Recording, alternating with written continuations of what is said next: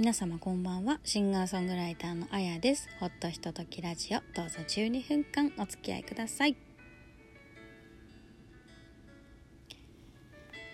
第87回目。7月の26日のアップロードになります。皆様いかがお過ごしでしょうか？いやいや口を開けば暑いとしか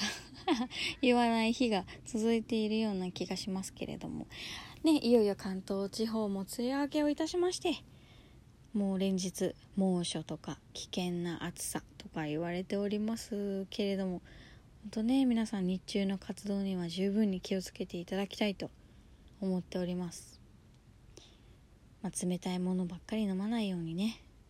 私はあんまりあの冷たいものをすごく飲みたいタイプではないんですけどねそうお腹が冷えるので。なのであのー、ね冷たいものばっかり飲むとね胃腸が冷えるらしいので夏バテしやすくなるって聞きましたのでねあの適度にしていただきたいと思います。あとなんかやりがちなんですけどあのシャワーだけで済ますみたいなね。ちゃんとお湯張ってしっかり体温めてね行きたいなと思います。なんか冬よりも意外と夏の方がねむくんだりする気がするんですよねやっぱり。なんだろうねあれ。暑いから運動したくないっていうのもあるのかな。というわけであの元気にね今週も行きたいなと思うんですけれども。え前回の86回目から本日のこのねアップロードの間にまた一つ新しい情報が解禁できることになりました。やったすごい大きかったね音。こんなアプリなんか拍手とか効果音が入れられるのでたまには押してみようかと思って押してみました。なんとですね、えー、前田智弘さんとのデュオライブが10月の7日土曜日の夜に決定いたしました。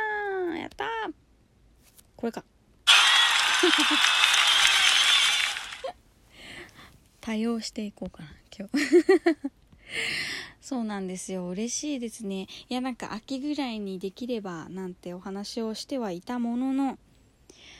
ねこの1週間でこうやってねあのお知らせができることになるとは思っておりませんでした。すごい嬉しいです。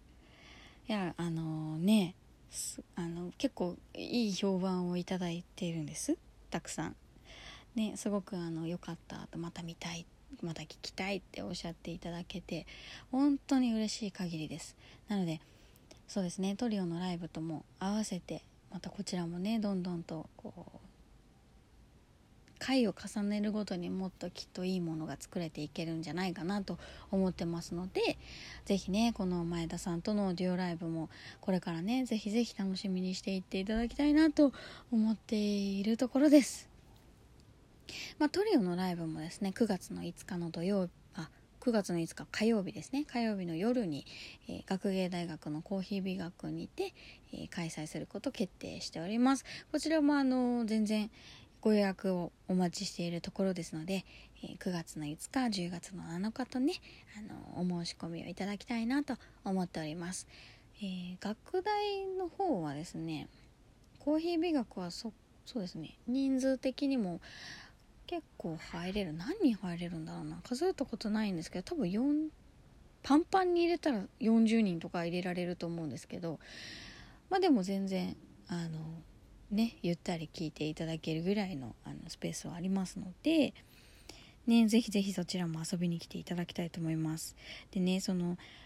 自分でその1日とか15日のライブの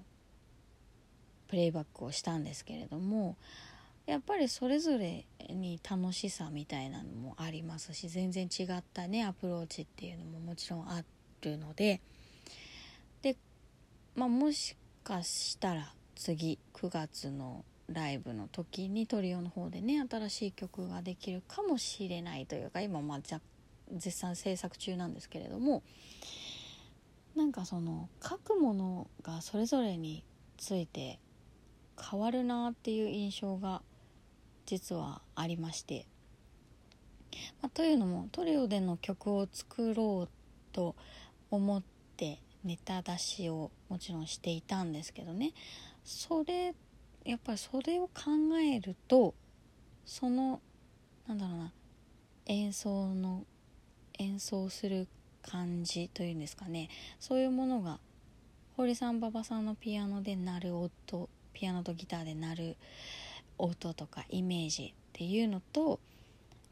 前田さんとデュオでやる時の音のイメージっていうのはやっぱり全然私の中では違いましてなのでもうあのなんだろう。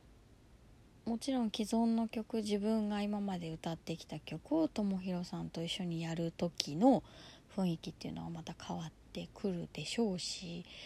逆にその前田さんとやったことによって堀さん馬場さんとの演奏の時にまた違った感覚を持てるんではないかとまだあのやってないですけれどもちょっとそういう期待が自分の中にあります。なんで各曲書いていく曲とかもやっぱり違ってくるのではないだろうかと思うのですよ。まだできていないので何とも言えないんですけどね。ただその知らなかった時には戻れないっていうことなんですよね。うん。いやオムライスって美味しいじゃないですか、まあ、唐突に何を言ってんだと思うんでしょうけどオムライスってあの卵でねご飯を包んでいるやつ。あのいわゆる昔ながらのこうね感じのオムライスなのかあのパカッてオムレツみたいなのをご飯の上で割ってとろーって流れるようなやつとかってあるじゃないですか。あれってなんかどっちもどっちの良さがあると思いませんか？だけどそのとろっと流れる感じの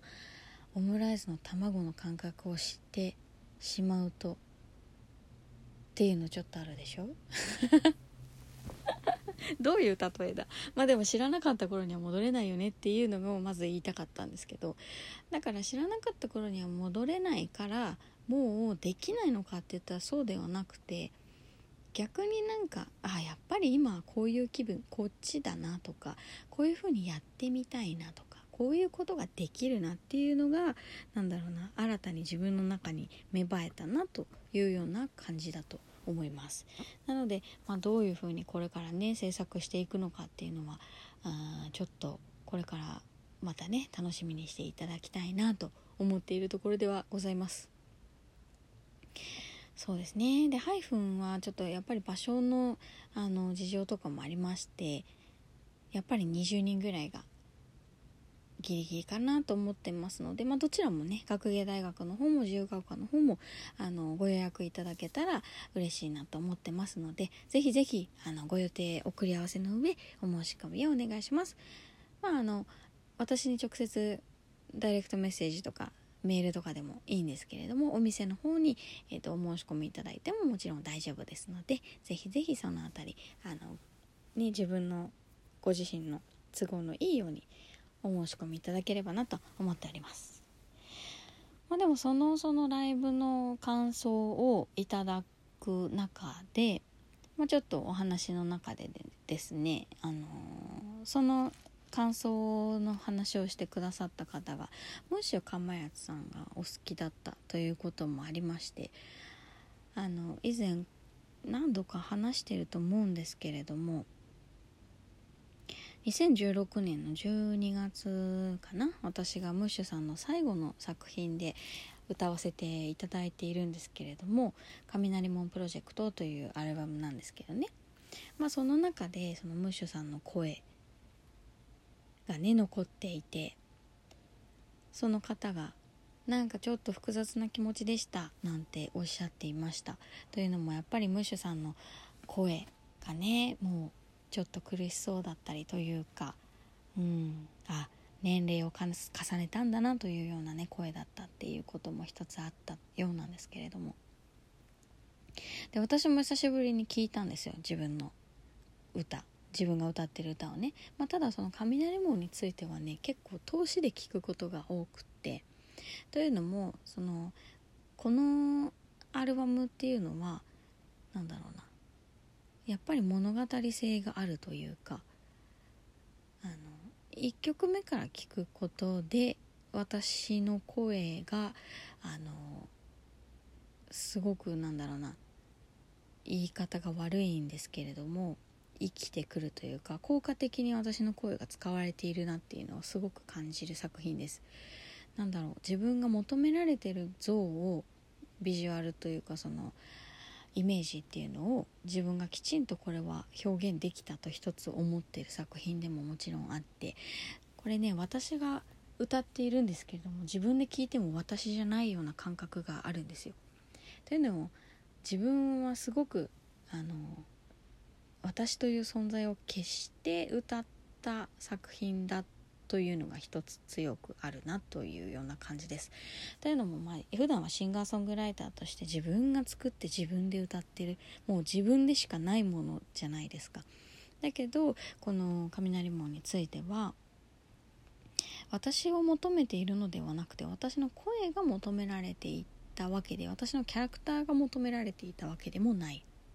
ね、でなんだろうこのアルバムを通して聴いていただくと一つのイメージが湧いてくるような気がするんですけれども、まあ、自分で言うのもおこがましいんですけれどもちょっとなんかマリア様というか女神性というか母性というんでしょうかねそういうものをこう表しているような感じがするんですよ。なのでねあの、うん結構なんだろう自分ではないものっていうものの感覚を持ってね歌ったっていうのが一つ強くあるなって思っていますのでもしまだ聞いたことがないという方は Amazon でも買えますし多分サブスクでも解禁されていますのでね聞いてみていただきたいと思います。是非是非よろしくお願いいたします。はい。というわけで今週はこのくらいにしておきます。まったね